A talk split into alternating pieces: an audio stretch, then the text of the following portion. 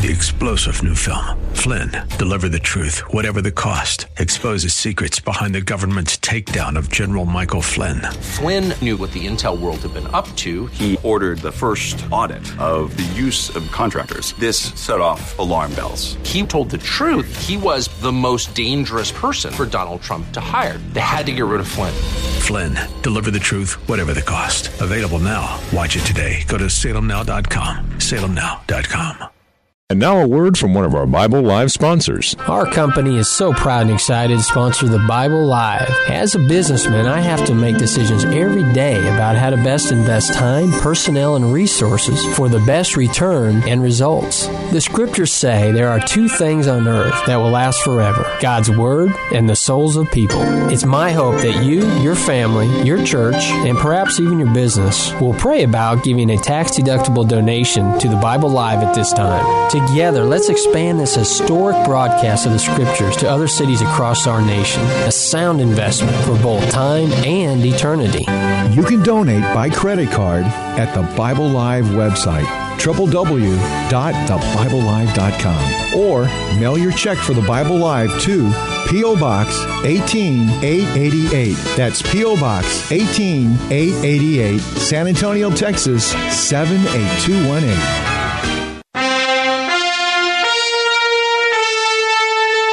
Welcome to the Bible Live Quiz Hour. It's time to test and grow your knowledge of the Bible. The entire Bible every year. On Sunday nights at 9, join us here for the Bible Live Quiz Hour.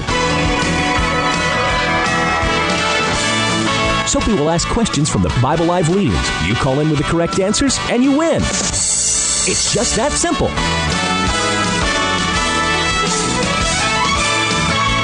So get out your Bible, put on your thinking cap, and hit that speed dial. Because here's the host of the Bible Live, your Apache Indian scout through the Book of Books, Soapy Dollar.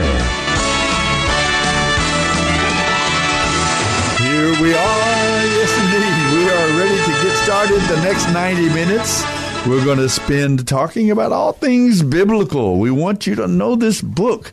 Have you told friends and colleagues and people at work in the church and different places, hey, you know, there's a place where you can hear the entire Bible every year. Where is that? Uh, that's right here on this station at this uh, hour on Monday through Friday. Nine thirty, actually. Nine thirty. So not not on Sundays. N- not on Sunday. This is that's what we're doing here, of course. Oh. But Monday through Friday, they can listen to the. By the way, may I take this moment to introduce myself? Uh, oh, you may. My name is Jacob, and we have a phone number. Anybody would like to talk to me or Soapy could call two ten. You must dial two ten. 340-9585. That's 210-340-9585. I'm surprised you knew the number. How about you? Well, That's John's it. holding it up right there in front of us, right? Yeah, you can do that all this hour. We'd love to hear from you. We're going to be talking particularly Unless about... you say something we don't like and never don't want to hear it. Yeah, don't, just don't, don't bother calling. But no, you can say anything you'd like. We'd love to dialogue with you and hear your thoughts. We are, we have read this past week, Monday through Friday. Uh, our readings took us from Numbers, the book of Numbers in the in the Tanakh, the Hebrew Scriptures, the Old Testament, from Numbers chapter 11 through chapter 27. So we are we have completed reading already this year in our reading schedule: Genesis, Exodus, uh, Genesis, Exodus, no, Genesis, Exodus, Leviticus, and uh, the book of Matthew during the uh, Christmas holidays. We went back to and the New Testament. always do a gospel during Christmas time. Yeah, that's right. And then we come back now to the book of Numbers and Deuteronomy, and then we'll alternate once more back to the New Testament and pick up the Gospel of Mark. That's the way we do it. We bounce back and forth between the two testaments, and uh, that way we make our way through the entire Bible every year. So whenever you start, if you were to start tonight and say, I have always wanted to hear the entire Bible and read it, so I'm going to try to then tune in. Hear the whole thing in one week, right? I'm, no, I'm going to try to tune in every night, 9:30 this hour. We're settling down for bed, and at the same on this same date next year, you would have heard, you would have read through the entire Bible. So please let folks know, and because uh, it's not often. Uh, the find a program that allows you to actually hear the Bible itself. Uh, a lot of preachers might preach through the Bible and comment on the Bible, but we're talking about uh, hearing actually the words of the scriptures themselves. Now, here on Sunday night is when we get a chance to take your comments, your thoughts, your questions, uh, about the scriptures that we have read or other scriptures that you might have an interest in. So you can give us a call, 210 340 9585, and we're going to comment about. Uh, and and uh, kind of talk through. We have a lot a lot of questions here taken from the passages we read this past week. Gen, uh, Psalm uh, 31, through Psalm 33. That was part of our wisdom and worship segment readings from the Psalms and the Proverbs. And then the book of Numbers, chapters 11 through 27. Uh, maybe, Jacob, you could just kind of starting out people if you're listening for the first time and you don't well i don't know what the book of numbers is about what does it cover what is the book of numbers about can maybe you can give a synopsis well a synopsis is of numbers no, it's uh, how many times that the people are being counted. It's a census. Uh-huh. And the difference is God says take the census, but uh, God already knows how many people's there, but he wants everybody else to know mm-hmm. about it. There are two times during the book. Uh, early in the book, they take a census. Uh, to find out how many fighting men they have as they are moving now from Mount Sinai. They've been camped at, beneath Mount Sinai for about a year, 13 months, and now they're going to go up to this land that was promised to Abraham, Isaac, and Jacob, their ancestors.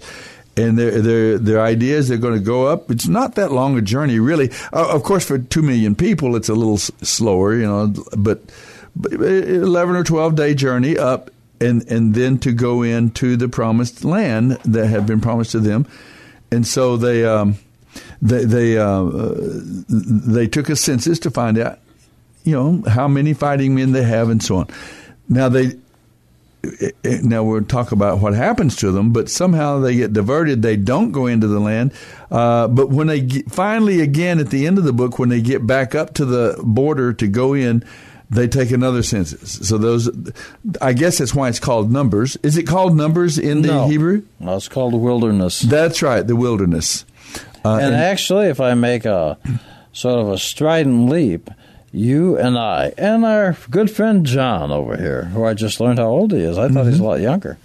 But uh, I'm not going to give his age away. Mm-hmm. But I will say that you and I, traveling through this world, is symbolically, we are traveling through the wilderness.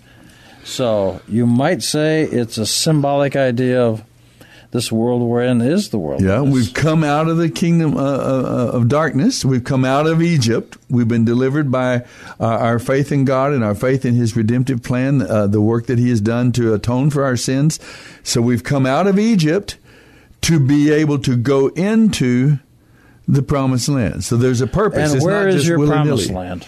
Uh, my promised land, yes. I suppose, would be. There's two ideas that we have of the promised land. Mm, One is where, heaven. Where is yours? One, well, uh, both of them are true. One of them is our eternal destiny. I guess it would be summed up in the word heaven, but you know, together with God forever with His people in eternity uh, after well, death. Well, I, I, I want to go with the idea of heaven. Okay. The other idea that the book of Hebrews comes up with is that we've entered into our rest. Uh, we are no longer struggling and striving to please God, and all. we are we are now resting. Sounds in like His that old Hank work. Williams song. I'll never struggle and strive. I'll never get out of this. Oh, oh yeah, there's all of, a whole lot of that struggling and striving. Got a whole bunch of that struggling and striving going on. Yeah. That, that's that's what's happening. But I've heard I've heard the promised land related to either one of those uh, that we're in that we can enter into our rest even here on planet Earth as believers. We don't. We're not struggling and striving uh, to get the earn the relationship with God, or to even to change and transform our own life. We're trusting in His power at work within us. So, but anyway, the most common view is yes, heaven. That's uh, people write songs about crossing and if Jordan. you were going to let's create a physical symbolism of heaven, where in this story might that be? When they crossed Jordan. It the they crossed over from Jordan into the promised land in Numbers chapter. Yeah, but what what is the name of that place? Canaan. No, it's there's Uh, never been a land named Canaan. Oh, oh, oh, It's well, Israel. It, it's referred to as Canaan. Well, it is. If, it is if you want to be wrong, but if you want to be right, it's No, but, but but didn't Abraham go down into Canaan? That No, no, it was always Israel. Some key people that took it over. Some people called it Canaan. Some people have called it through history other things when they conquered it. This is a piece of history you might be interested in. Mm-hmm. okay, I, I might when be. the Romans conquered and destroyed the Second Temple and killed two and a half million people. AD seventy. Aha. Well, yes, right about that time. Mm-hmm. By the way, they were not the only group. There was another group that worked with them. The Edomites, The Edomites. See, the Herod brought his. of uh, Esau. yeah, he brought his people in. So it was the Romans. So primarily, they were the larger force, but Edom worked with them. And they killed two and a half million Jews, and they destroyed the temple. However, right after that, Rome changed the name of Israel to Aelia Capitolina. It was called Aelia Capitolina. Uh huh. and uh, and so it was And that. then later on, they changed it to Palestine. Well, I what believe, happened is because of the name that- Philistines, right? they knew the traditional historical enemy, the people that had their many gods and were not believing in one monotheistic Uh-huh, uh-huh. god. What, what the ancient enemy was the Philistines. And they came from down near Italy. They did across well, the Mediterranean. Yeah, but what happened is, but the way it came out through the Latin was Palestine. Mm-hmm. So that's where it all comes from. So everybody that's conquered it has said it. But if I said to you, I'm gonna, if there is no Israel, if there is, let's call Israel a shadow, a physical shadow of what you would call heaven. Mm-hmm. Sure, yeah. Okay.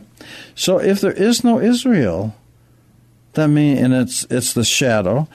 You have to have something in order to cast the shadow. Mm-hmm. If there is no shadow, that means there's nothing casting a shadow, which means there is no heaven. Okay, it's interesting. Now, isn't thought. that interesting? I did. not. Sure. where in the world would I be so belligerent to come up with something like that? Well, you might find it in the New Testament, believe Mm-hmm, it or not. They actually talk about in the book of Hebrews that the ark on the earth is one thing, the priests of the Mm-hmm, Levites are one thing, but it's all like shadows, and actually, what that's what Paul the word Paul uses Mm-hmm. The word of shadow. things in heaven. So that idea has always been there.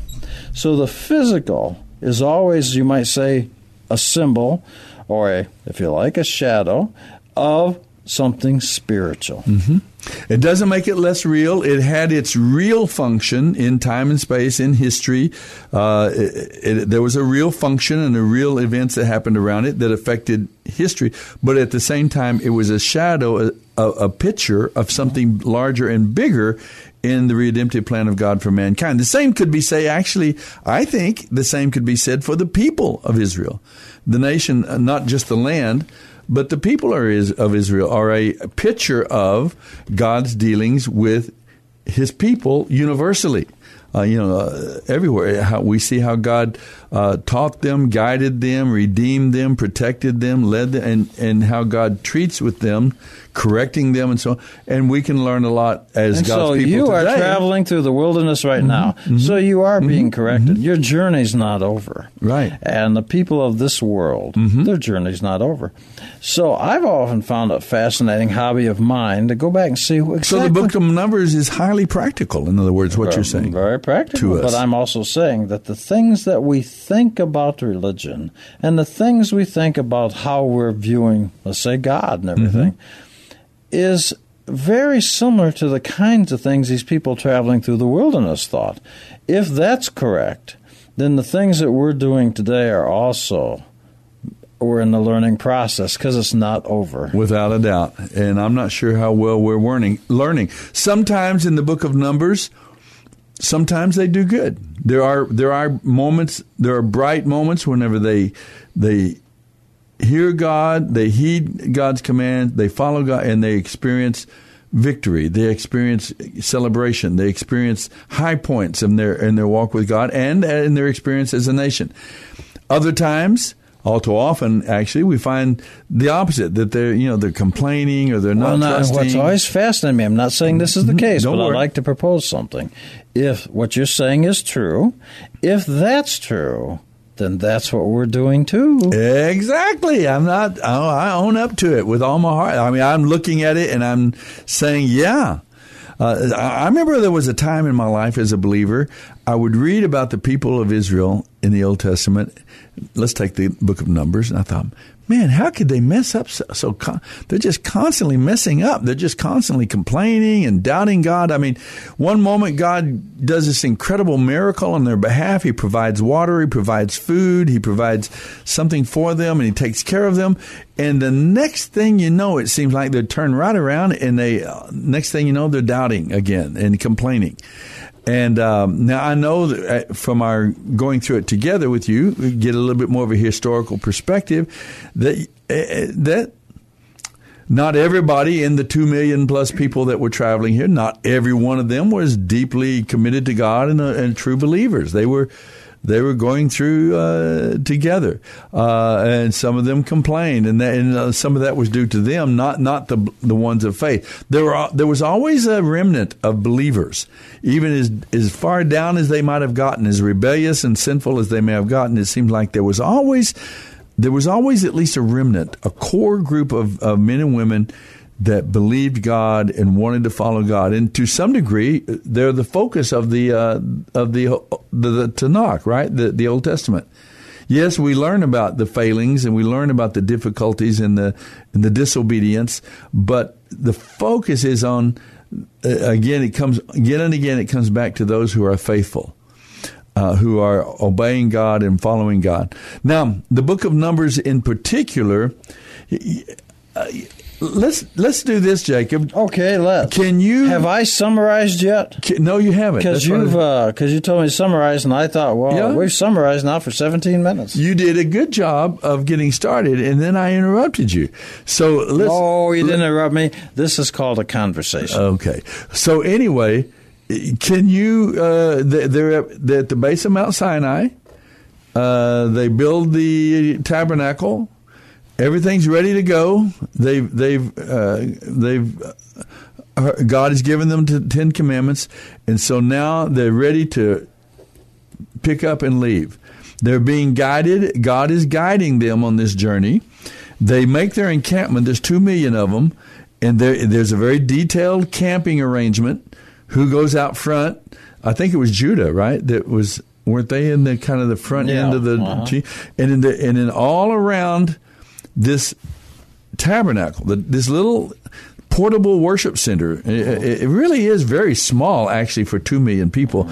It's the size of a, a fourth of a football field. Well, you got a flame by night and a cloud in the day. Yeah, now that's pretty cool, and, and that's a little bigger. But in terms of the the So like a neon kind of thing. the construct itself, the, the, the edifice itself, was really it was a quarter, uh, a, a fourth of a football field. It was 25 years yards across and 50 yards long, and a fourth of a football field. And that was just the fence around it. There was an eight foot tall white fabric fence, very Oh, I ornate. thought you were going to say steel fence. Uh, No, no, no. A white, beautiful uh, embroidered fence around it. Uh, and and opening on one end of the 50 yard end, it had an opening. And then, uh, and it, and then in the middle of that, there was a, what was it? Uh, a little 30 by 30 tent. A small little 30 so foot it's a little 30. thing. Yeah. And, but it's in the center. The holy place, the holy place and the holy of holies. It's in the center they're, they're of the on fence. their way to Israel. Uh-huh. Just like Christians today believe they're on their way to heaven. hmm So they're on the way to Israel, and they're they're on, to, to glory, right? So, so and then out in front of the uh, little camp, they have the, the this brazen altar. They have a laver uh, where where people Sure. wash their hands. The priests that Oh, for, yeah. uh, from doing all of these things, and they had the furnishings, the simple furnishings that were within the uh, tabernacle. Very simple. Uh, but beautiful for their simplicity in some ways. But that little worship center was in the center of the of the people of God, and it, it, the tabernacle. It was the manifest presence of God in the midst of His people as they made this journey. Uh, now, in in the New Testament, we see uh, Jesus talks in John chapter fifteen. He says that if we abide in Him and He abides in us, and that root word "abide" is the idea of He Him tabernacling with us, so that that God, by the Spirit of God, is tabernacling. He is accompanying us in our journey as well, and He is guiding us, directing us, and so on. So anyway, they pick up camp. The cloud by by day, the pillar of fire by night moves. The trumpets sound, and they're ready. They take off and follow God's leadership. They uh, now then they stop in forty something places, right? Forty two. Forty two. That's what I thought. They go up to the they go up to um, the border where they're ready to go in, but then they send in these twelve spies to.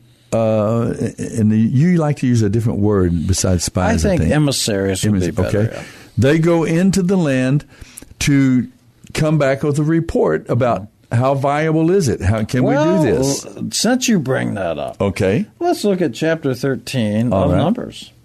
And the verse verse says, God spoke to Moses, saying, Send forth men, if you please. Mm-hmm. Uh, in other words, God didn't say do this. Moses and the other people wanted to do it, and God said, okay, if you please, go ahead and do it. I didn't say do it. Oh, really? I, that's a detail. I, So yeah, this is this so was- God doesn't tell. th- the, he doesn't initiate was- telling them to do that. This was something that they wanted to do, and God is saying, "Okay, you guys want to do it. I don't have any problem with it. Go ahead and do it." But He does give them the condition. They send in an emissary, one man from each of the twelve tribes, right? That's not the condition, but you are right. Okay. The condition was to look at the land. Look at the land. Look at that. hmm In fact, uh, in verse 13, 18, it says, See the land. How is it? And secondarily. The land of milk and honey. Is that where that comes well, in? No, no, No. First, this is actually the sin they committed. Are you ready for this? I am ready. They came back and they slandered the land. Oh, they said, "Oh, the land's great. Yeah, but they got these great big vegetables and these fruits and these grapes, but but the, but we can't go there because the the land will devour us." So there's sin. Oh, I thought they focused. The sin was to focus on the people instead of focusing on the land I'm going to tie that up for you. Okay. So the real sin is that they slandered the land of Israel. Like, for example, if I said to you, and I know you wouldn't, but suppose I said, well, "What do you think of heaven?" You said, "Heaven's a terrible place. I don't want to be there. They're not. They're not going to be nice to us. They're going to treat us really bad." You'd be slandering your vision of heaven. Mm-hmm. Aha! Now, when they came back from spying out the land, you're right. There was ten did one thing, two was the other. Ooh, anyway, so they did come back and they said, "Oh yeah, but the uh, we can sure you know we can go over there." And Caleb and Joshua. By the way, this is the book where jo- Joshua's name becomes Joshua. Did you know that? Yes, I did know that. Uh-huh. Well, I'll bet you other people knew that too. But Well, but but tell them about it. Tell us it's in how it 13, happened. 16. I'm there. And these are the names of the men Moses sent to go to the land or spy in the land, if you like. Moses called Hosea, Hosea. Hosea, Uh huh. The son of Nun or Nun, Joshua. Now, what is that about? Now, why did he change his name? Now, remember, no J, no J in Hebrew, only a Y. Mm-hmm. So he took the name I don't know why. Hosea. Hosea. Are we told why he changed his name? Yes. What he did is he took the first pronounceable syllable of God's name, a Y in Hebrew, a J in English, and he added it to the name. Now it comes out Yehoshua or Joshua. So he put the first letter on his name of God's name. Now, uh, it, essentially, it's the same name as Jesus, right? Essentially. Yeshua. Does it have the same meaning as Savior, Mm-hmm. Sure, or sure, yeah. he was same saved same his- idea. It's, a, it's the same. So thing. Moses is this Moses putting his uh, seal of approval on Joshua, perhaps Yes. as his Yes. successor? Absolutely. Okay. So that's when he changed his name. It's thirteen sixteen. okay. Now, and then he says, But I want you to spy out the land. Well, there is no doubt when they come back, they t- the ten tell a lie. What lie do they tell? They don't say that the land is bad, but they slander the land and say, "Oh, we can't do it; it'll devour us." But if the what lie they told about the people, and I want you to notice something, it's in thirteen thirty three. Do you happen to have a Bible with you this evening? I'm looking at it right now. Thirteen thirty three, and Can I just read their report? I wouldn't have it any other way. Let's This- check with John. John, is it okay if you this was John their, said yeah. This was their report to Moses. We entered the land you sent us to explore, and it is indeed a bountiful country, a land flowing with milk and honey. Ah, There's there that famous go. statement. Uh-huh. Here is the kind of fruit it produces, and they held up this fruit. You These go. Great big apples fruit. and bananas. Oh, and all- giant. They had to carry had. it back on on poles. Here's Yeah. the kind of fruit it produces. But the people living there, Ah. the people living there are powerful, and their towns are large and fortified. We even saw giants, the descendants of An- uh, Anak. Mm-hmm. The Amalekites live in the Negev, and the Hittites, Jebusites, and Amorites live in the hill country. The Canaanites live along the Wait, uh, coast. w- before we go on, I want to make sure because your verse. Look at uh, your thirty-two. How does that read in your thirty-two? Oh, I haven't gotten there yet. I asked you Oh, if I, I thought could you read the whole report. I'm sorry, I No. thought you- okay. The Canaanites live along the coast of the Mediterranean Sea and along the Jordan Valley. But Caleb tried to quiet the people as they stood before Moses. Let's go at once to take the land, he said. We can certainly conquer it. But the other men who had explored the land with him disagreed. There were 10 others that disagreed with him, Caleb and Joshua. We can't go up against them. They are stronger than we are. So they spread this bad report about the land. Look at that. They spread, I never noticed that detail. Yes. They spread this bad report An about evil the report land. about the land. Yes, it's the land that's the sin. The land slandered Israel. You slandered will heaven. devour anyone who goes to live there. Ah, the land will devour you. Well, The heaven people are you? huge. We saw giants. Wow. We would be like grasshoppers. Next to them, we felt like grasshoppers. Yeah. wow. Well, well There's that. Well, that's not- the report. okay, let's go back. We come back. Actually, it doesn't say we felt like. It doesn't say that. It says we were grasshoppers. Okay, we uh, will be right back. 210 210 340 9585. Don't go away. Dr. Stan Shelton, with offices at Loop 410 and Broadway, has taken care of the Dollar family, that's Suzanne and me plus our three children, for the past 25 years. Suzanne, tell the folks about our dentist. Well, like you say, Dr. Shelton is a dentist for a lifetime. He's got the latest technology. He's busy, but I've never had to wait. And I never dread going to the dentist. In fact, he and his staff are so personable that I actually rather enjoy it. Go to drshelton.com or call 590 7878. Don't worry about tomorrow. God is already there. Hi, and welcome to today's encouragement from Our Daily Bread titled Hope's Sure Foundation. It was written by James Banks. Lessons on faith can come from unexpected places, like the one I learned from my 110 pound black Labrador Retriever Bear. Bear's large metal water bowl was located in a corner of the kitchen. Whenever it was empty, he wouldn't bark or paw at it. Instead, he would lie down quietly beside it and wait. Sometimes he would have to wait several minutes, but Bear had learned to trust that I would eventually walk into the room, see him there, and provide what he needed. His simple faith in me reminded me of my need to place more trust in God. The Bible tells us in Hebrews 11 that faith is confidence in what we hope for and assurance about what we do not see. The foundation of this confidence and assurance is God Himself, who rewards those who earnestly seek Him. God is faithful to keep His promises to all who believe and come to Him through Jesus. Sometimes having faith in what we do not see isn't easy, but we can rest in God's goodness and His loving character, trusting that His wisdom is perfect in all things, even when we have to wait. He is always faithful to do what He says, to save our eternal souls and meet our deepest needs, now and forever.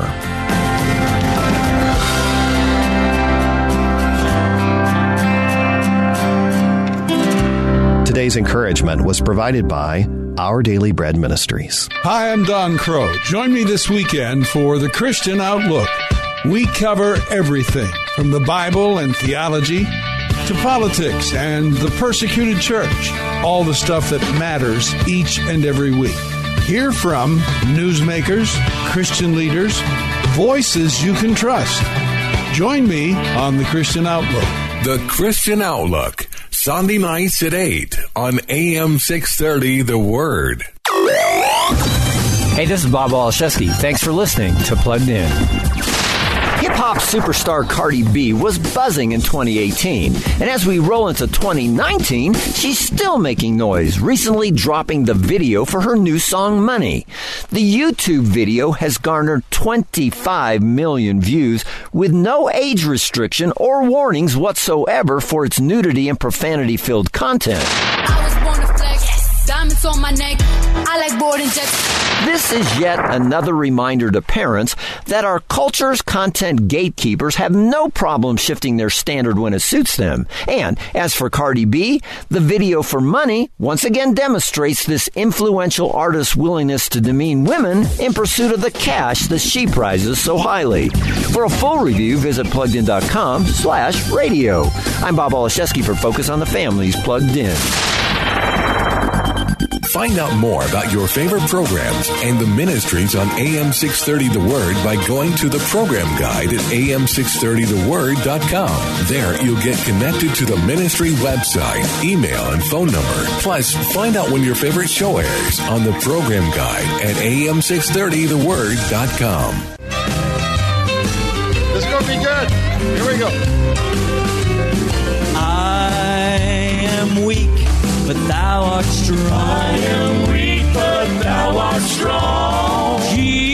Jesus, keep me from all Jesus, wrong. Jesus, keep me from all wrong. I'll be satisfied I'll as be long satisfied as long as I walk. Let me walk close to thee. You're listening to The Bible Live with Soapy Dollar. With thee, just a closer walk with just a closer walk with thee, just a closer walk. Brandon Just a closer walk. It's my Just a closer walk with thee, plea. just a closer walk. Daily walking close just to thee. Just a closer walk. Let it be. Just a closer walk with thee, Lord. Let it That old gospel tune. Thank you, Uh, thank you, John. yeah, John. It's about time we did some real music. That'll get your toe to tapping. Uh, that's good. Well, we are back. This is our second segment, and we're talking about the book of Numbers. All right, now let's take a look. Okay. Let's talk about the grasshoppers. Now, we were in chapter 13. We were in 13. And we just they, mentioned uh, grasshoppers. Yeah. Grasshopper. But then you said, Ah. I got that. But then you said in chapter 14. Ah. Well, before we do that, Okay. eh, because I want to say, you read in your version it says giants, right? Yes. They're gi- well, if I take the Well, word, there is an asterisk, and it goes down and says Nephilim. there. I Mhm. want. uh, thank you. I'm glad you got an asterisk in your Bible. Mm-hmm. Um, the uh, it's a Nephilim. They came back and said the Nephilim are there. Oh, and it's a land that devours people. Well, then they said we were like grasshoppers, and it says it twice in their eyes. So we were in their eyes. It says it twice, so you make sure to catch it. Mhm. In other words, they didn't talk to any of those people. They don't know if they were like grasshoppers in the eyes of these Nephilim. They don't know that. They were just making up stories. They were didn't assuming that. Well, they were lying. Presuming the worst. Let, let, let's not polish them up. They were lying. Well, I think it's. I'm not polishing them up, but I think assuming the worst is a bad characteristic. I'm not assuming anything. I'm reading it. I know, but they were assuming they didn't talk to the people, Uh, and they were assuming probably that Had- the, the had- people saw them that way. I understand. They said, but the, but they we have no objective evidence that they were Right. seen as grasshoppers. No, exactly right. So then we go into chapter 14, which is amazing. Yes, I like what you told me And so about it look in at the break. chapter 14. Look at verse. Would you like uh, to read uh, 1 through 3, perhaps? Why is the Lord taking us into this country only to have us die in battle? And then he says, Our wives and our little ones will be carried off as plunder. They're using their children as, as an excuse, you know, not to. What else does it say? Uh, uh, wouldn't it be better for us to return to Egypt? now let's freeze it. Can't freeze. And they even plotted among themselves. Let's choose a new leader and go back to Egypt. So here's what they did.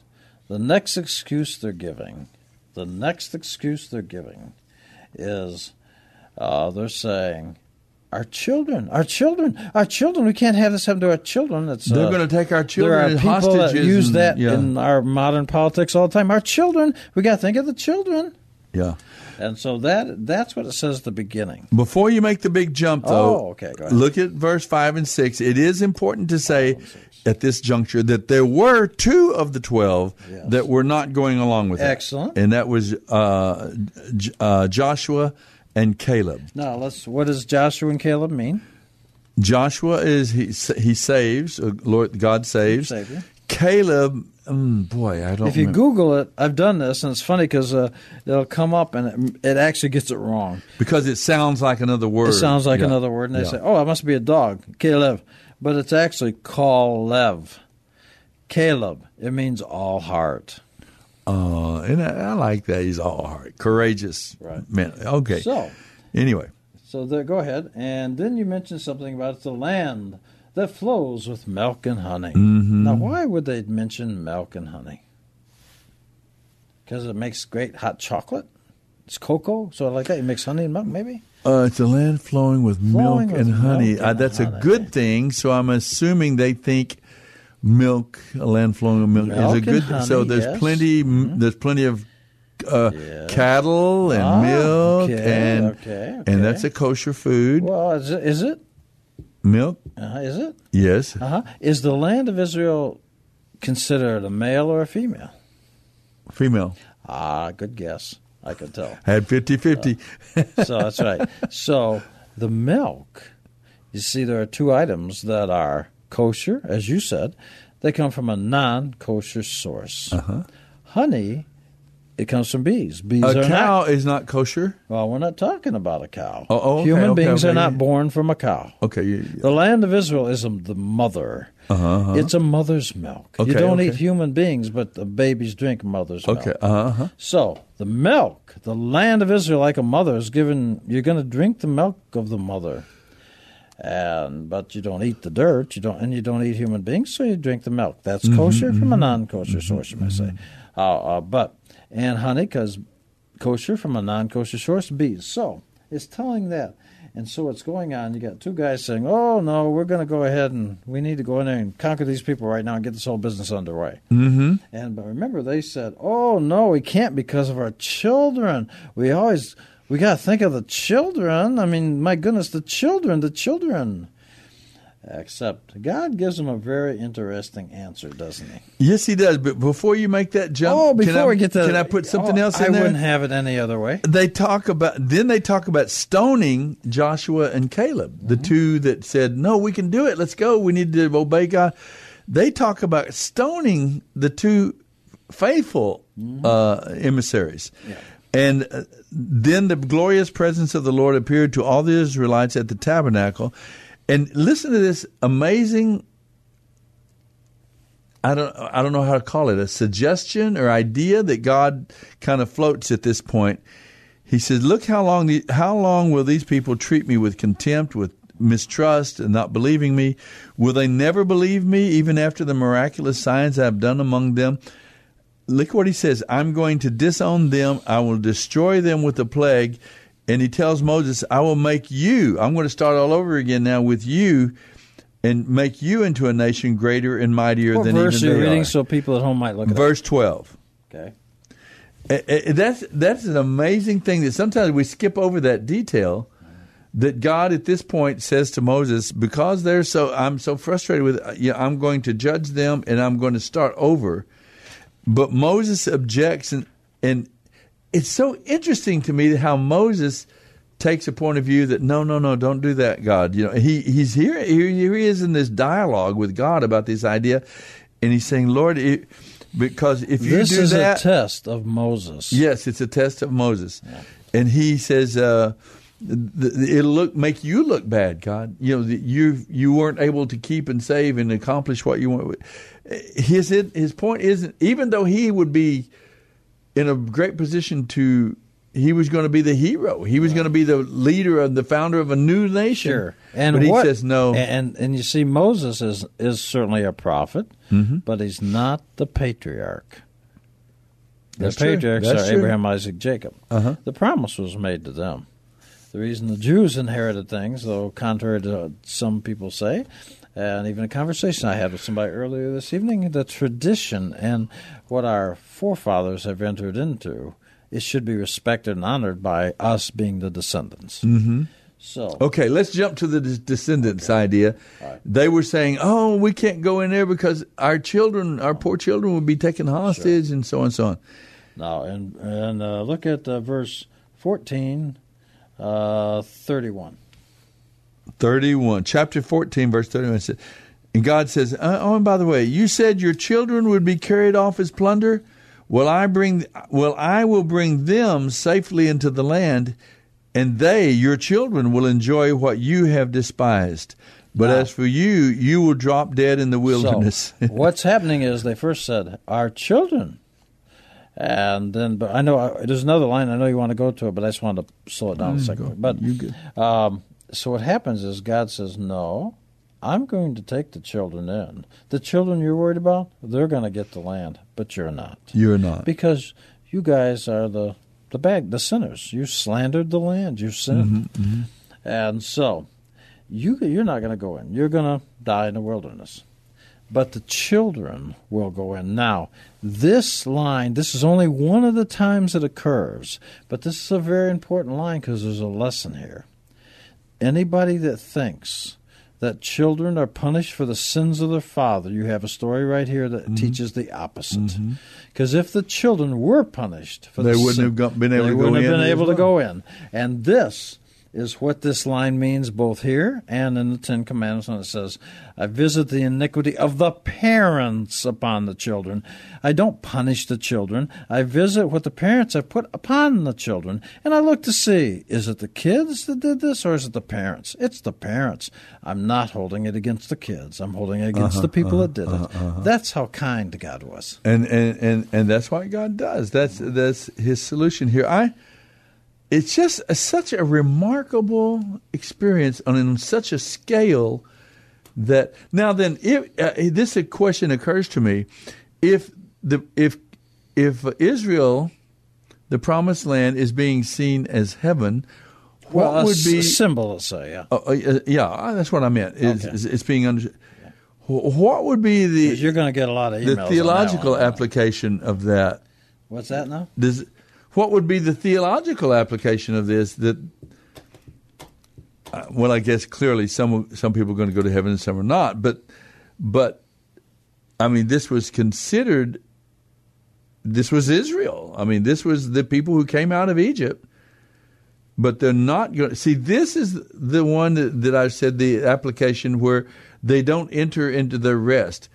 I think it's possible for a, for a Christian, a, a believer, a follower, uh, one who has by faith come into a relationship with God uh, through Christ. It is possible for that person to, in a sense, be saved, but they miss the second aspect of salvation. Salvation is not just about being forgiven; it's being uh, it's about being transformed being changed to be the people of God, to live victoriously. And, and maybe that's what Hebrews was talking about is that there are some people who came out of Egypt but did not enter into the promised land. They have they didn't enter into the full potential. They did not enter into their rest as God's people. Uh, and uh, could that be uh, where that second illustration takes shape? Because I, I don't know how the other application would be that you know that you you've saved, you've been forgiven of your sin, you've come out of Egypt, but you're not going to go to heaven. Do you see the a little bit of the dilemma Uh, I'm I, trying? to, I, I see what's causing you to stumble. well, you- keep- Uh, pick me up.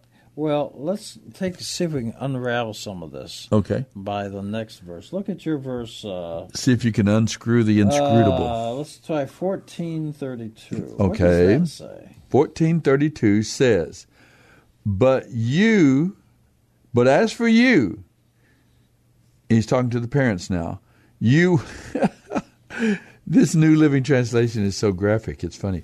But as for you, you will drop dead in this wilderness.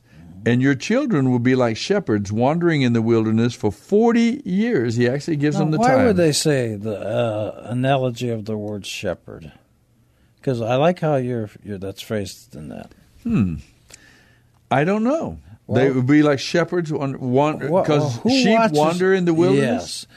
So the parents, God didn't say, you know what, I'm taking them in right now. And if you go back and you look at verse uh, 29, it says, look, um, everybody from age 20 and above, so 20 and below, or one day before your 20th birthday, you're still going This in. is everybody that was included in that that, that- census. Yeah, well, huh? So everybody, that's- Six hundred three thousand five hundred and fifty. Absolutely. So what's happening is he's saying, "Look, I'm not going to kill all of you right now. I'm still merciful, Mm-hmm. but you know, I didn't do this. You all did it, and your and your children, because of what you did." Your children are going to have to live in the neighborhood you raised them in. They're going to have to be your shepherds and walk with you till you die they got to stay out here because of you. So it's not that going in that's the problem. Mm-hmm. It's that you've caused them to stay out here, and I'm not. I'm merciful. I'm not going to kill mm-hmm. you. Mm-hmm.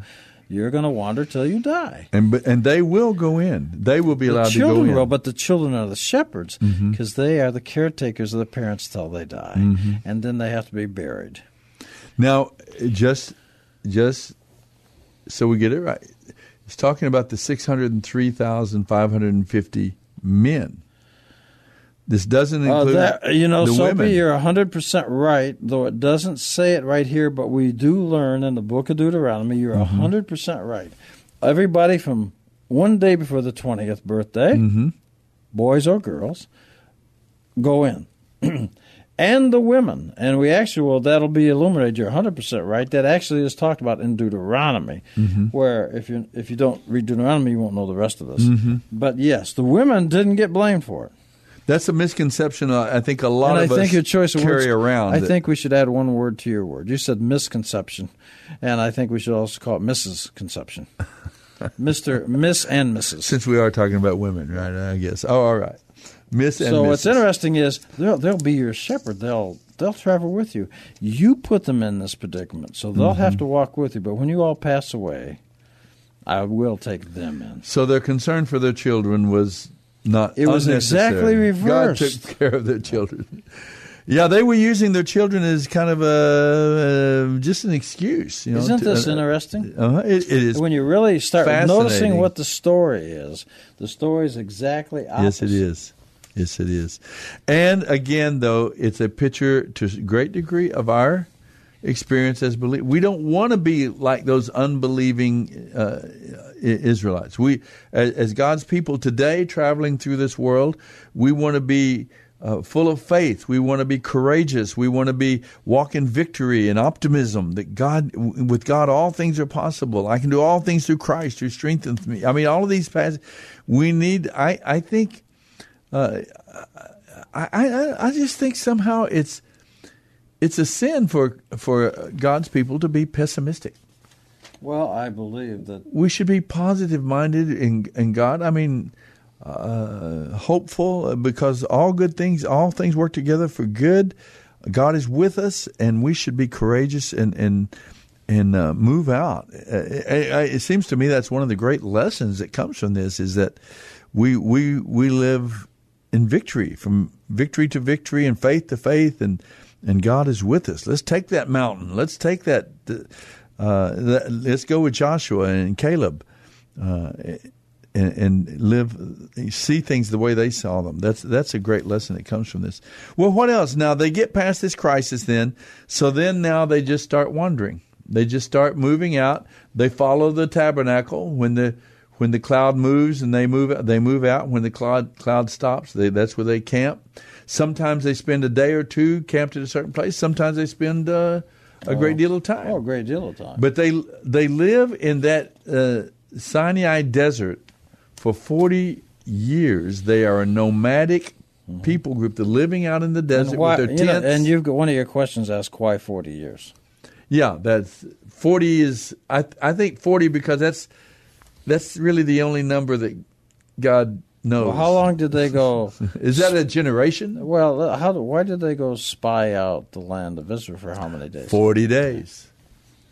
And you've A actually, year for you, every You've day. actually got it correct. Uh, you've got the question right here. It's Uh-huh. one day for a year. Uh huh. Uh huh. But what's fascinating is so It's yes, funny how it's always forty. If they seem like they would catch on after a while, and you go, "We're going to go, we're going to go two or three days over," there," they would.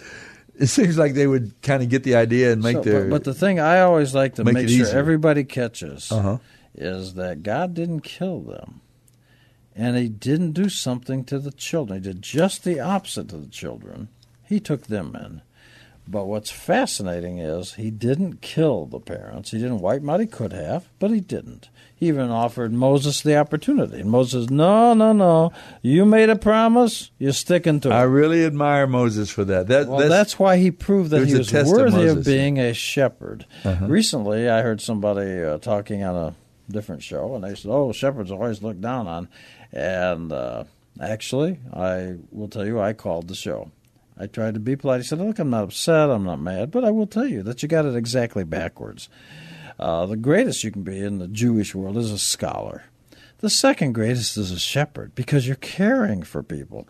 and uh, and the guy had it exactly wrong, and and I actually said to I'm a little bit surprised because, of course, uh, the Messiah was always pictured as a shepherd. As a shepherd, David, sure. the king, great King. David, is a shepherd. Yeah. I'm surprised that the I don't know well, where. anyway, but so the point is Mm-hmm. that uh, the children became the shepherds of the parents, who became the sheep, you might say. Mm-hmm. So, but God didn't kill them; He let them live their lives. That was being merciful. Then, when they died, because the parents had done it, then the kids got to go in. Now, what's fascinating is as we go on, and I want to point out something. Remember, there was a group of people that went with the Jews from Egypt. Remember? Yes. And they were not what you call uh, tribally or genetically Jewish, Uh-huh. but they did have Judaism. Judaism is a religion, Mhm. it's not a people. Uh huh. And so, might we look at chapter 15, the next following chapter? Yes. And might would you be kind enough to read something for us? Uh, it starts at verse 14 through 16. I never would know what to do with you when you get so polite like that. I might be as nice enough to do that. And if any foreigners visit you or live among you, now that brings up a point just that much. Let me just insert this. You've got these two million people running around the wilderness. Even up to now, as they've made the journey, we have to understand, if we want to understand the context, we've got to realize that there were other people groups all around them. I mean, they, they were doing commerce with other groups that came along. Maybe groups would, band, would come and sell. Hey, go sell your goods to these Egyptians, these Israelites out in the wilderness. I mean, they they weren't out there just kind of all by themselves. They interacted with other people groups through They these sure did. years, and sometimes people would. I, I, I suspect sometimes some of them would take out a journey and go back. Uh, let's say go do something in Egypt, And, and some people came from Egypt with them. And ca- yes. And were at Mount Sinai that got the commandments also. Exactly. So it, it's, I just want to see, the context that there. This isn't just the- like I a, see the context a big Boy Scout protext. jamboree. This is Yes. you know there. If there's a context, how come there's not a protext? Mm, I don't know. I don't know. context and protext. Okay. Okay. So what did you say you wanted me to? 14 to? through 16. Okay. Wh- wh- What verse? I'm sorry. 14 through Verse 14, here we go. Uh, and if any foreigners visit you, or while you're out there, or live among you, and want to present a special gift as a pleasing aroma to the Lord, one of these sacrifices that we've been talking about, they must follow these same procedures. Native born Israelites and foreigners are equal before the Lord and are subject to the same decrees. This is a permanent law for you to be observed from generation to generation. The same instructions and regulations will apply both to you and to the foreigners living among you. See, what I'm trying to point is when I always say that, I hear people say this whole thing. That's one of those things that really crushes my spirit, frankly. Mm-hmm. When I say, oh, well, the Jews were very cliquish and they didn't allow anybody in, that's absolutely not what happened. People came from Egypt with them, but as they traveled through. And in fact, they were instructed to welcome people to come with yes, them. and by the time they get to Israel, they're no longer identified as somebody different. They are now Part inheriting with the tribe. They're part of Israel. So, may I suggest that the idea is that the Christians or whoever, by the time we get through this wilderness, they will also be identified as Israel. That's right. I'm already identifying myself as Israel. I, I know that we. Paul does it. Paul says. Jesus says it. We are. We are. Well, so what you got is spiritual here it says it's an eternal decree for your generations that you and Mm-hmm. people with you are just the same as you. Isn't that neat? Yeah, and I like the idea that you've given me that when a foreigner came and joined, Or a proselyte, let's say like. Ruth or like, I like the word proselyte better, but that's okay. Uh, a proselyte comes and lives among and converts and trusts and says, "I want to follow the God of the, the true and living God, the God of Abraham, Isaac, and Jacob. I want to. I believe in God, and I want to be a follower of God." Uh, They they are grafted in. They become part of Israel, but they join Israel under the tribe of the one who brought them in. You got to be part of the nation of Israel, Mhm. but you would also whoever kind of brought you in, taught you. That's your you, tribal affiliation. That would be your tribal affiliation. if you So- would be Apache or Cherokee or uh, There you go. no, like, no. yeah, no, no, and um, that's a, actually a good point. Probably illustrates a good. If you you'd become part of the say the Apache Nation, Uh-huh. but we would know you're not a Cherokee because you joined the nation, so you're in the tribe of the Cherokees. you Right. see. So, you join, you become a part of the tribe of the one who brought you in. So we, as bel- as followers of Jesus, Right. he was uh, from the tribe of Judah. So we are That would that would make you if you came in Of the tribe of believing Judah. what uh, the guy brought you into the tribe of Judah believes, and Uh-huh. you accept that. Then you would be part of the tribe of Judah of the nation of Israel, but you would be a Jew. So why do you why do you think it's surprising when bad things happen to Christians? Welcome to the club. you be, but so thrilling to be a part of the people of God.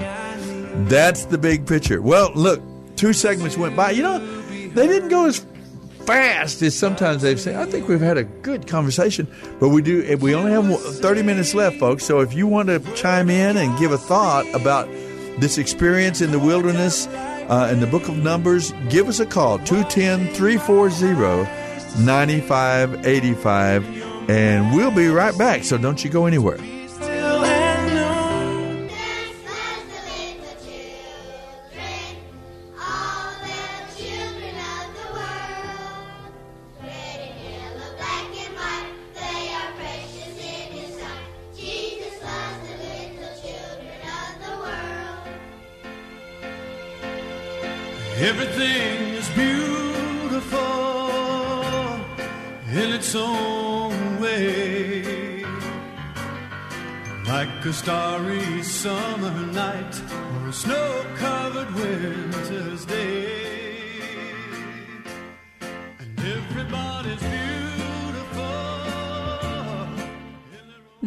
Is the Bible Live with Soapy Dollar.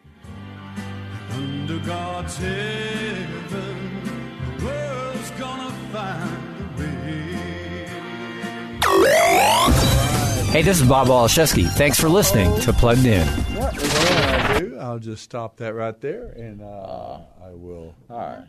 What's going on? Let going John repair that for me while we go on and enjoy talking about the book of Numbers. That's where we are tonight Well, I know we should, you know, on the Bible Live quiz show. So Okay, we can do that. We can do that. And in chapter 15, we have some interesting stuff coming up. Oh, that's all interesting, Jacob. I wish we had a lot more time. Even if you go detail by detail, it's it, it, it's just it's just breathtaking the the scope of this thing and, and how God teaches them about other people. The things you brought up about how they're to Well, deal listen, with I can't bring take people credit into the nation of Israel. I, would know absolutely nothing if somebody else hadn't pointed well, it out to me. we wouldn't known it if you hadn't pointed it out to us. I think that we need that insight. We need that Jewish perspective, the Hebrew, the language, the tr- traditions, the the sense of history, and understanding that uh, some of us Gentiles we're a little bit light. We're a little bit light on that understanding.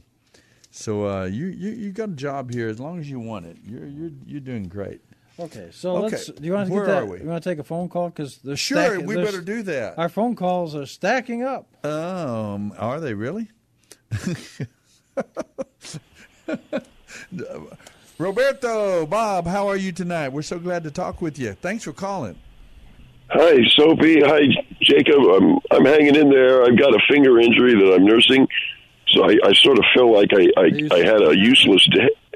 Huh? D- did it make it difficult for you to call? You know, tapping all those numbers. N- No, I used my other hand. Oh, okay. But uh, Well, Great idea. He's ambidextrous. He's ambidextrous. right, I'm not as ambidextrous as I used to be. I'll tell you. Stuff. Did, were you uh, were you peeling potatoes and cut your fingers? No, no, I was uh, sort of doing uh, ranch work. Hmm. Uh, I, I, it was kind of an homage to uh, to uh, the Plymouth plantation. I went out to work on Christmas Day as they as they did, uh-huh. and uh, they they didn't want to observe Christmas, and and uh, I went out with my friend, and uh, uh, Calf decided to pull some. Uh, Baling twine through the through the uh, field, and I tried to grab it, and it ended up uh, going around my finger, and he he pulled, and uh, it really uh, pr- provided a little disaster. Did you but, lose a uh, fingernail? Uh, uh, no, the fingernail uh, made it pretty good. Okay, all right. But uh, anyway, uh, for you. Well, I've been kind of I've been kind of being useless uh, these last three weeks. So what's on your mind there, Bob? Well, I was listening to your conversation and, uh, you know, thinking about uh, Caleb, uh, all heart, the man who was all heart, and he, he was an ethnic himself, but he's uh, attributed to the tribe of Judah. And uh, uh, so he was ado- adopted in and then Is uh, that received- right? I mean, he. We- act, we- we- how, how do you know that, Bob? Uh, it's it's gleaned from the scriptures. His background, uh, parental background, is gleaned from the scriptures. That uh, he was one of the mixed multitude that came out. Well, how But, uh, about that? But That uh, is so interesting because he was chosen And to he be told the us that with an injured finger. And, and- and yeah, he came up with that with a with a hurt finger. No, but the point I'm saying is that all twelve of these guys, there was one representative from each tribe, and it's Mm-hmm. so interesting that Caleb would have been chosen to be a, a, a representative of the tribe of Judah. These would have been he the was, champions. He was one who had been a, a converted. He had converted. These- these- that's true. Uh, these would have been the yes. Uh, these would have been the men who were quite uh, regarded as uh, top notch, uh, top notch guys, leaders to send in. Yes, and uh, so uh, he and in fact, even after they went into the land, he said, uh, "You know, I'm an old man. I'm I'm going to go. I'm going to go to battle to capture this hill and whatever. Give me This that uh, mountain. yeah. uh, and and uh, he he was one of the older older gentleman uh, who, who who was there. But Oh yeah, he's one Uh, of the, he, uh, he's the two, one of the two of them that did not die in the wilderness. Uh, he right, Caleb. and, and and maybe we even see Eleazar, uh, the the Levite, uh, the Livy. He might have gone in as well, but. Uh, well, the Levites weren't numbered in the six hundred and three thousand five hundred and fifty anyway, were they? No. True. Yeah. I, I don't think they were. No, they but, were uh, not. he, he might be another example of an older man who went in. Yep. But uh, uh, at any rate, I uh, you know I was thinking about that and, and what you were and, and I was thinking about some of the New Testament passages on the adoption. Can, can you hear me? Interesting idea. Yeah, it's an interesting and- idea. And uh, and uh, you know, I was thinking about the Book of Acts uh, uh, when uh, Paul is uh, going in. I think it was the city of Philippi. Uh, they run to the cops. He's, he's telling the people in the in the plaza, "Don't buy these idols. Don't buy these idols." And uh, they the idol makers and uh, they they go to the cops and they say, "These Jews are trouble in the city." He didn't say these Christians are trouble in the city. Uh-huh. So e- evidently, Oh, were- that's right. they- He they- does they were- say that. Yes, he there, there were guys. They were wearing seat seat. You know, they that's- were. They, boy, they, I- they you were know, keeping, Bob, I was gonna they, they ask were you. keeping The, se- Bob, they were keeping the seventh him. day. Hey, Bob, hang on. Bob, take a breath. Listen. He wants to give you a compliment. Very, I want to give you a compliment because that was a good mm-hmm. point that you just brought up, and you're 100% right about that. And then you went beyond that great point and told us something about the Sitsi, and I'll bet you 99% of the people, other than the Jews, have no idea what that is. Why don't you tell people what that is? Well, well, there's a there's a passage there where uh, some problems happened, and and uh, this uh, the command was given uh, wear wear ribbons of blue, and you know this this calf who pulled my finger off, he, he lo and behold, this twine he's pulling through, it was Israeli blue, and it just kind of blows my mind, but. Uh, you know, I, I exaggerate. He pulled the tip. Of, he, Is that a joke? he pulled the tip. He, he pulled the tip of my finger off. I'm exaggerating. Oh my lands, yeah. that, that that it was a ribbon of blue, and uh, the Israelis are to wear a ribbon of blue, uh, kind of weave it on the on Okay, the corners of their, gar- of their garments. Bob, I understand it's Yeah. blue, but what Yeah. is a Sitsi? What's that? Well, well, it's it's uh, an idea to uh, make you uh, to be a reminder uh, not to do the sin that resulted in the plague that that uh, hit hit them. And uh, Soapy, I tell you what, why Is don't- there some kind of a prayer? No, thing? let's let's do this. The prayer shawl. It's it's actually part of the prayer shawl. And look for Soapy in chapter. Bob's hundred percent right. It's in chapter fifteen. Uh huh. And Verse. look at uh, verse thirty-eight. All right, hang in there with me, Yeah, Bob. Bob, you can listen. Join right in here. Sure. Verse 38 says, Give the following instructions to the people of Israel throughout the generations to come. Throughout the generations to come, you must make tassels for the hems of your clothing and attach them with a blue cord. Mm-hmm. When you see the tassels, you will remember and obey all the commands of the Lord instead of following your own desires and defiling yourselves as you are prone to do. The tassels will help you remember that you must obey all my commands and be holy to your God. Ah, the tassels, as your version translated, is what Bob's referring to as a sitsi. Those are the tassels hanging down. Uh-huh. Now, the reason that's important is when you do numerically, and it says, as you read, you shall remember all the commandments. Now, how many commandments are there? Ten. Well, there's ten, but they they get the number from six hundred and thirteen. Oh, 613. So yeah. six plus one is seven, plus three is ten. Ten commandments. When it says, "And you shall remember all the commandments," and then the So- first commandment is listed right there. Well, yeah, but the prayer shawl is the commandments. So you shall look upon the prayer shawl and the sitsi, Uh-huh. and and there are. Um, and to be reminded of the commandment and to obey uh-huh, God's are, commandments. There are five in the sitsi. There are five strings. Uh, uh, I'm sorry, eight strings, five knots. That's thirteen. Ah, and the prayer shawl is six hundred. See.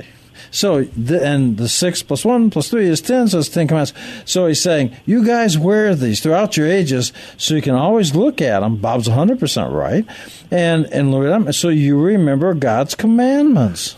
Uh, uh, okay. Uh, does that relate at all to what he said about Paul in Philippi? Uh, John, why don't you explain what you meant there, Bob? Well, well, I'm thinking that uh, these men uh, bore the earmarks of a, of a Jew when they when they came into the plaza. They said, "Hey, look at these Jews! They're here. They're they're wearing tzitzit. They have beards. They're they they go they quit working at Friday night and and uh, they don't eat the swine. And uh, so they and they're speaking in Hebrew. And uh, so these these guys are Jews. So I'm just thinking, well, it, it would appear that uh, they're that, uh, that's the grafting in. It's a uh, very me, interesting uh, the, observation. The, the, adoption. Uh-huh, uh-huh, uh-huh. I mean, so I'm I'm I'm just saying that it, evidently they they appeared to be they appeared to be Jews to this man who was uh, who was worried that he was going to turn their business away by And, this. and they didn't turn around and say, "Hey, we're not Jews. We're Christians." Yeah, they, he, he, he in, in fact uh, addressed he in fact addressed the crowd in Hebrew, and all of a sudden everybody went, went quiet. That's an interesting observation, Bob. You come up with a good one. We're going to give you a, a, a, a really. You need some. You Anyway, need- let me see. Hang on. Listen, I It kind think of went I a. should give- oh, you got the applause. I think right? I should give Bob an applause. yeah, you should. There you go. All right. but it, but it kind of it, it kind of it kind of came to mind. It kind of came to mind when you all were you all were talking about the the the grafting in and all that. Yeah, uh, sure. Well, know, it, it know. There's some wonderful. and the one the one law for the one law for all for the for the for the, the stranger and the and the Jew. Exactly. Exactly right. Well, thanks for calling in, Bob. Thanks for so much. Yeah, that was a yeah, yeah. great. Thanks for the show. That was Thanks a for the show. Contribution. You betcha. Uh, and Soapy. This actually in chapter 15 of Uh-huh. Numbers, there is, or Bamidbar in Hebrew, which means wilderness, Mm-hmm. uh, there is the only time that a person is put into custody. You might say jail. Oh, uh, yeah. I wanted to talk okay, about that. let's talk about that, okay? This Uh, guy. It's 15, begins at verse 32 if you Yeah, care. yeah, yeah. Uh, but those who brazenly violate this is verse thirty. Okay, Oh, verse thirty-two. Okay, I'm going to always pick. No, I'm just going to pick one and let you go anywhere you want from now. on. One day while the people of Israel were in the wilderness. Now this comes after. See, sometimes it is the context of these ah, verses is good, so important. good, good, good point. because uh, it, it sounds like it's following right on the far, the the tail end of what he was Uh-huh, saying up in uh-huh, this other one. Sure. Uh, those who bravely violate God's will, whether native born Israelites or foreigners, have blasphemed the Lord, and they must be cut off from the community. And so, and then it goes right into this story. It gives a difference between unintentional and intentional. One day, while the people of Israel were in the wilderness, they discovered a man gathering wood on the Sabbath day. The people who found him were doing doing this took him before Moses, Aaron, and the rest of the community, and they held him in custody because they did not know what to do with him. Uh, and so you're saying this is the only time you ever see a, a, in Israel a, a Jewish person put in jail. Yes. because Oh, he's they held- held him overnight. That's but- right. Uh huh. Yes. so they uh, they held him in custody because they did not know what to do with him. Then the Lord said to Moses, "The man must be put to death. The whole community must stone him outside the camp." I mean, this was a serious thing he was doing. It is. and, And- it seems to us almost as we read it, we Right. go, well, "Put to death for just gathering firewood on, You know, the that- Sabbath, on the Sabbath." And, and the general take it says, well, he was gathering wood on the Sabbath. Can't violate the Sabbath. Now that is a, a severe. is true, uh, That yeah. is true. He should not do that. But it's more than that.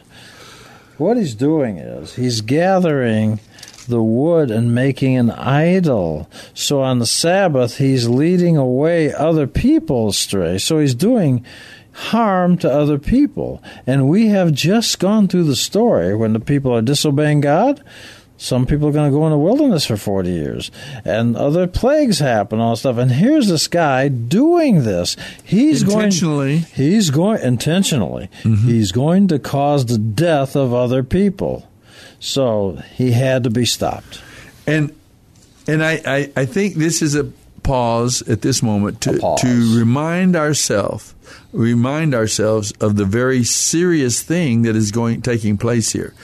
God is forming the national character and he is he is doing some nation building here. He is putting in place uh, uh, influences and institutions of the culture that, that are going to preserve and bless the people of Israel. But it, you have to realize it too that people of Israel are a people of destiny. They are not only in the sense, you know, the object of God's love and desire for them there, but He is also, they are also an instrument that God is going to use for centuries to point other nation and people groups all around them Egyptians, Persians, uh, uh, Nineveh, you know, from Nineveh up there, um, Assyrians. Uh, uh, the people of Israel are going to be an instrument that God is going to use to faithfully point these other nations, uh, uh, idolatrous, uh, believing in false gods, and so on. He's going to so it's important that this nation stay in line, that this nation be, uh, that this nation be whole and healthy and holy before the Lord, and and, and so this is a very serious thing. This is not just oh, well, just gathering firewood or just making an idol, you know. Uh, the and not only was it important for the witness that they're going to give to other nations through the centuries, but also remember that through this people group, God is going to bring the Redeemer, the Savior, the Messiah, and it is it is so important that this nation group succeed, that they survive, that they continue. Now, God in His grace and mercy is sustaining them and walking with them, but it shows the importance of of what He is doing here. And here you got this guy blatantly, flagrantly disobeying God and leading people into worship of a false god, making an idol on on the Sabbath, and and as you said, there was a lot at stake. Other people's lives were endangered and, by this. And the last in this particular portion that demonstrates this, uh, verse uh, let's see, forty-one is the where this section actually ends. Uh-huh. I am the Lord your God. That's what I was saying. It ends with ah. the actually the first commandment in it. Yes. I am the Lord your God who brought you out of the land of Egypt that I might be your God. I am the Lord your God. Now, and see, therefore, we can put it together, as you well pointed out, that it makes a distinction between unintentional and intentional. Him gathering wood, making an idol, was not unintentional, was not accidental. He's doing it on purpose. And therefore, it's a different matter. So this is quoting the commandment that he disobeyed. Exactly. that he was leading them to worship another god. That's where you get the idea that That's he was right. not just gathering That's right. firewood. That's right. So we know that there's unintentional and there's something intentional. And this was going to cause the death of other people. And then this section, this particular portion, ends with verse 41 Uh-huh. that says that I brought you out of Egypt. I brought you away from all those idols. I brought you out. Now here, this guy's going back and taking you back to idols. Encouraging you to go back to that, yeah. So the story starts fitting together. hmm Yeah. uh-huh.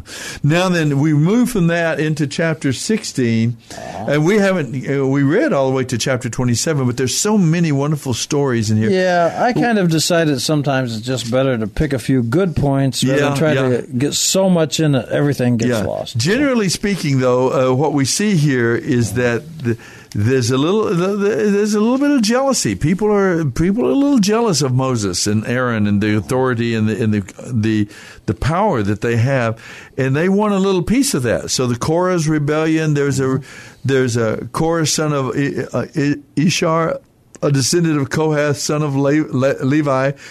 They conspired with Dathan and Abir, Abiram, the sons of Eliab, and of and, uh, and On, son of Peleth. They they to incite rebellion against Moses. So they want to they want in on some of that power and authority that that Moses and Aaron are experiencing. And I think even uh, Miriam, Moses' sister, joins into some of this idea. And and and uh, there's some punishment goes on. There's some life lessons that are taught to them. As Actually, well. this is one of the very first intercessory type prayers uh-huh. because she criticizes Moses. That's right. And so, therefore, Moses intercess- becomes an intercessory and prays for her, and then her problem goes away. Mm-hmm. Mm-hmm. Yep. So uh, that that's in there. Support of the priests and Levites. There's instructions and guidance for them about how they're to uh, there to support the men and women who are ministering to them, and that are that are. And I, I think that's a basis for. In our congregations, uh, later on, Paul points it out in the New Testament that uh, if your pastor is faithful and, and servant hearted and he's serving you, you, you and you're ministering to you and your family, helping you uh, enrich your walk, your walk with God and stay faithful to the Lord, then it is perfectly right and good for us to support our pastors and our, our church leaders and our missionaries and our those who are serving these functions in, in the body of God's people. So. Uh, that's um, that's a little bit of a, an example there too. We think something. We have Moses striking the rock in chapter 20 This is the event that keeps Moses from going into the promised land. Instead of speaking uh, to the rock as he was instructed, he struck it. The first time he brought forth water for the people of Israel. He he was instructed to strike the rock. In this case, he was not. He was And- told to speak to it, and he did, and he struck it. and he struck it. And and what that wasn't probably a mindless distinction either, was it? Well, Or- probably not, but we know this. So uh, in Deuteronomy, we learned the rest of the story. Uh huh. The rest of the story. with I've forgotten his name. Uh, Harvey. Anyway, so, but actually, what caused this to happen? Actually, by him being the great leader and being a great leader, he's much more responsible. And what happens is people follow him, and thus we have the bedwork. And I'm saying bedwork, laying the bed, the ground Uh-huh, the groundwork, uh-huh. of the rebellion of the ten tribes. Because he also then allowed two and a half tribes to stay on a piece of land that was not theirs. He allowed it. He hit the rock. Uh huh. Uh huh. I get it. Okay. Well, but you know, he didn't. He was not. He was limited. He was uh, uh, prohibited just a from human entering guy the and he got land. mad. Yeah. So, Uh, let's So, see if there's something else. What Tell- else? What? Anything else you want to talk about before the night's over? No, you go ahead. No, no, I'm I'm ready. Okay, I'm just glancing through these questions and seeing if there's any major. Uh, We address all of in chapter 19. We talk about the red cow. Uh huh. That's interesting. Tell about the red cow, would red you? cow has only has only been done a limited number of times. I can't remember the times. I think it's like nine or ten. Uh-huh. I don't remember exactly, but they do have a red cow supposedly in Israel right now that they examine, and it cannot have more than two black or two white hairs. What special sacrifice was requir- required to prepare the water of purification for those who touched a dead body? And uh, they were to burn to ashes with cedar wood. Hey, this is Bob Waliszewski. Thanks What for listening happened? to Plugged In. Uh, they were burned to ashes with cedar wood, and then uh, that was put into the water of purification. So the red heifer. Uh, I remember going yeah. through a difficult time. I'm the most religious friend. Okay, we're we're trying to close the program out here graciously and gracefully, but we're we're stepping on ourselves a little bit. Okay, uh, we saw that. Um, uh, we saw. Let me see. Is there anything else? Uh, things that would be. Uh, the, oh, the bronze serpent. Uh, this is interesting. The Yes. bronze serpent that was used to, to heal the people who got bitten by those uh, the snakes. Uh, that was part of a, a punishment that God brought on them, a discipline. And the solution was that they fashioned a bronze serpent. Jesus actually refers to it in the New Testament. He says, in the same way that the people of Israel had to look to that bronze serpent to be healed, you need to look at me, look to the Messiah, the Savior on the cross, uh, to be healed and saved. But that uh, the interesting thing, what what ultimately happened to that bronze serpent, found in uh, what what was that chapter twenty uh, it was preserved for somewhere around 700 years. Then Hezekiah destroyed it because people were making it a, an object of worship. Made it an idol. Isn't that? And you know, see, that gives that gives a, a little bit of support to the idea that they might have preserved all those clothes that we Yes. talked about Oh. last Oh, week. yeah. Adam and Eve's garments and other and, uh, garments, because they kept that sucker for seven hundred years. Yes, and people began to look at it. And bronze is a man-made material. Uh-huh. And right here, and I'm just going to hurry because of time. Sure. But what happens is they looked upon it. The serpents, as we know in part of the story, starts biting people Uh huh. when they're dying. Well, the serpents are the idea of their questions. Uh-huh. So they started asking a bunch of questions, and they and Moses is saying, "Well, look at the serpent, will you?" Nothing bad has happened at this for the last few weeks. Everything's going okay. But what's bothering you is that your questions, the, your questions are your serpents bothering you, biting you. Uh-huh. And so look at your que- all that's happening is your questions. So look at this bronze servant. And then finally, we have the experience of Balaam, this sorcerer from Persia, who is hired gun. He's hired to come over and to cast a curse on Israel, but he can't do it. God won't allow him to do it, even to the point that his donkey talks to him and it won't- won't cooperate. And this is where uh, we. That's an amazing uh, situation. Well, He- it's funny because he he's hired. He's hired to curse Israel. Uh huh. But he, he but he needs his sword to discipline his donkey. That's the joke that's going on. Uh-huh. So he can't curse anybody because he can't even make his donkey mind. Well, and, and it's that he's the one that mentions a star over Israel. he does. Jacob's star, and and of course we refer to that over the Christmas holidays. That this is partially where that they understanding that there would be a star that would welcome Uh, the Messiah. and you might find King. this interesting, real quick. That uh, uh, Balaam is a descendant of Laban. Isn't that interesting? Okay, and I know we're getting pretty close to getting off, aren't we? Okay. So. Well, we are. We Okay, uh, well, uh, listen, uh, I should say this. Always be the kind of person you would like to have for a parent. I like it when you say that every week. Remind us of that. Say it one more time, please. Everybody should be the kind of person that you would like to have for a parent. All right. Thanks, folks, for being with us tonight here on the Bible Live, the quiz show. We'll next week continue through the book of uh, Numbers, and we'll go ahead and jump right on into the book of Deuteronomies, uh, the fifth book of the Tanakh of the uh, of the uh, Torah. So I hope you'll join us. Join us Monday through Friday. Hear us read through the scriptures 9:30 every evening, and then next week we can uh, talk about it here on the quiz show. God bless. Bye bye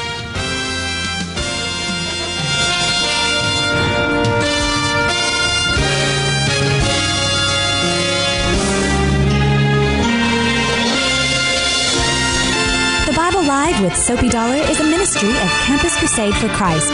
Soapy reads from the New Living Translation by Tyndale House Publishers. The Bible Live is dedicated to helping promote spiritual revival across America, and your prayers and financial support are needed to help keep the Bible live on the airwaves of your city. Please mail your tax deductible gift to the Bible Live Post Office Box 18888. That's the Bible Live P.O. Box 18888, San Antonio, Texas 78218. You may also make credit card donations and purchase materials at the ministry website, thebiblelive.com. Now, don't forget, join us each weekday at this time and on this station for the Bible Live with Soapy Dollar. Start today, and in one year's time, we will read and respond together to the entire Bible. Let the most important word you hear each day be God's Word.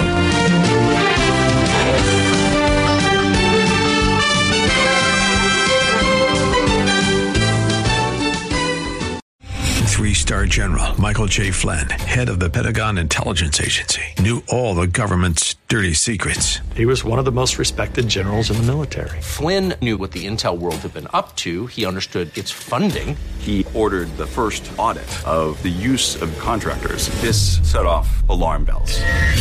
The explosive new documentary, Flynn, Deliver the Truth, Whatever the Cost, uncovers the facts behind this scandal. Flynn told the truth. He was the most dangerous person for Donald Trump to hire. I find out the worst enemy that I'm going to face in my life is right here in America. They took my assessment and they wanted me to change it. And I was like, I'm not changing it. They had to get rid of Flynn.